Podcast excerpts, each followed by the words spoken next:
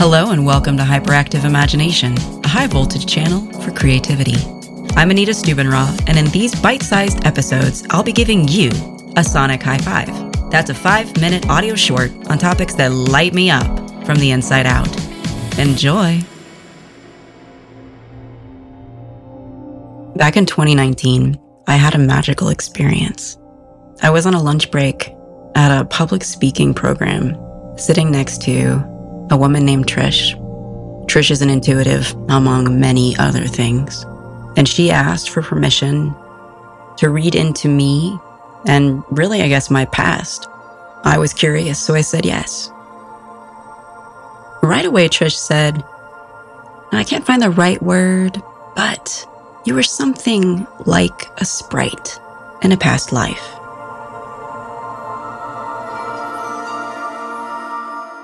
Delighted with this idea, I started to giggle. But she continued, something like a sprite, and you fell in love with humans. And you wanted to give them magic.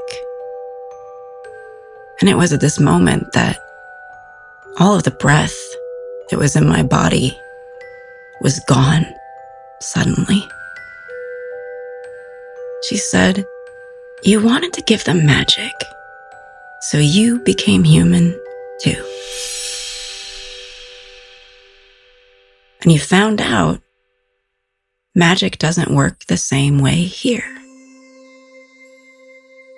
I was suddenly crying, sitting on the curb in front of this building in New Jersey during lunch, surrounded by public speakers, because someone has told me I was a sprite who fell in love with humans, who wanted to bring magic to the world, and it doesn't work the same way here. I was crying because it was true. It was not something I had ever thought before. I hadn't lived an existence where I thought in any real way about past lives, any kind of alternate entity being that I could have been that was not a part of my consciousness. But when she said that, it was true. She said, You used to be able to say, apple, and an apple would appear. And you found that your magic is just different here. I mean, even just thinking about it right now, I get choked up. Because I, like many of you, are trying to figure out the way our magic works here. What are the rules? What are the constraints? What are the spells? What right combination of words can I string together to touch someone's heart and mind, to fuel them with a vision that they want to put in place just as badly as I do? How does my magic work here?